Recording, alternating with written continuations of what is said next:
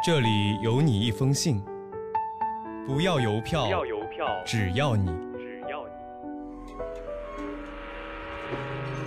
你离开了家乡，离开了家乡，我更想念你。想念你。欢迎收听家书系列栏目。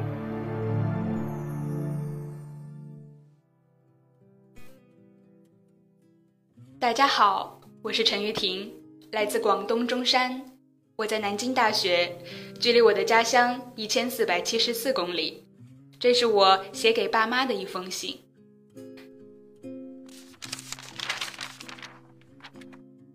二零一九年四月六日晚，我和朋友们抱着零食和奶茶，流完了一公升的眼泪。十点半的时候，老爸打电话过来，正紧张兮兮等着排名发布的我，昧着良心回不方便接电话，待会儿再回。一直等到十一点半，尘埃落定，我才打了电话回去，解释说有个大作业要收尾了，刚刚在和同学们讨论呢。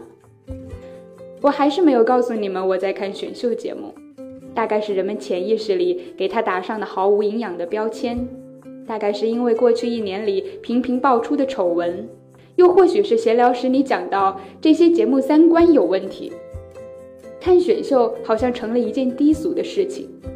今天我想和你们聊聊，我为什么总是钟情于选秀节目。现在选秀节目疯涨的背后又是什么？国内的选秀史其实十分漫长，从2004年的超级女声开始，选秀曾掀起风浪，又陷入低迷。去年重新掀起狂潮，模仿韩国101系的男女团选秀节目频出。对节目方高热度为平台引流，大量粉丝购买会员账号进行投票；对投资商，去年的维他命水和今年的真果粒都靠额外投票值被粉丝疯狂抢购。维他命水去年的销售增比达到百分之一千四百多。对练习生，他们靠短短四个月收割大量人气，迅速走红，作品频出。对粉丝们，他们迅速找到情感寄托。这是一个可以量化粉丝努力值的平台，把爱豆和粉丝紧紧绑在一起，他们能在这个过程中体会到支持爱豆的巨大成就感。我想没有必要把选秀节目妖魔化，也没必要把所有看选秀的粉丝都疯狂化。一档火爆的选秀节目对第三产业的带动作用毋庸置疑，它能盘活各个领域。追选秀的粉丝也不是傻子，谁都明白最后的结果带有大量资本操纵的影响。但是如何靠粉丝的力量吸引更多资本的目光，如何在寥寥几个镜头中靠文字解读为自己的爱豆塑造人设，吸引更多粉丝，这些秀粉的智慧和组织能力，有时真的令我吃惊。选秀就是个微型社会，我在里面甚至可以探知到一些我在学校里学习不到的技巧。官方的东西讲完了，再来讲讲我自己吧。作为选秀圈中微不足道的一员，我看不到太黑暗的东西，却常能被一些纯粹的事物感动。追选秀不累吗？怎么可能？太累了！每天不停的切号投票，来来回回的刷直拍，网络上有一点风吹草动就担惊受怕，但也很容易感动自己。给《青春有你》打头的时候，我朋友在手账本上写。每打头一组就刷一道英语阅读。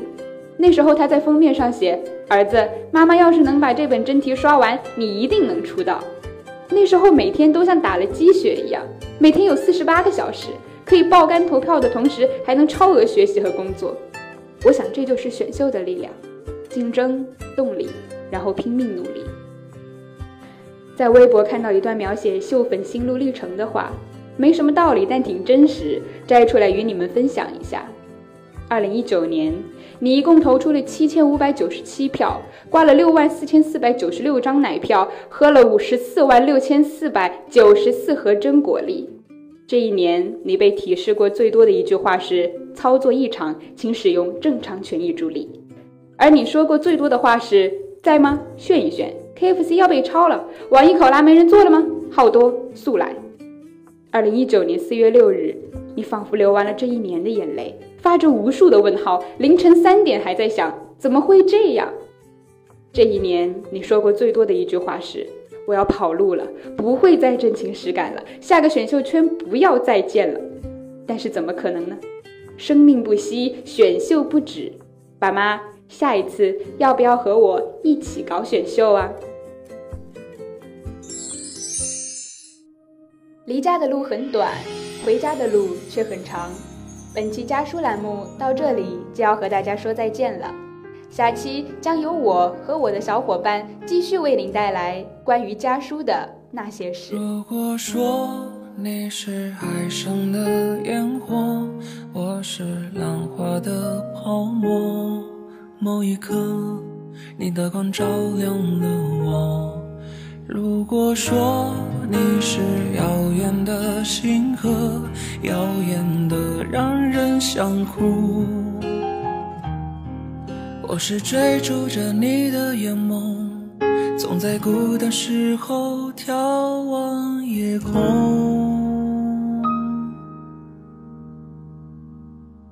我可以跟在你身后，像影子追着光梦游。我可等在这路口不管你会不会经过每当我为你抬起头连眼泪都觉得自由有的爱像阳光倾落边拥有边失去着。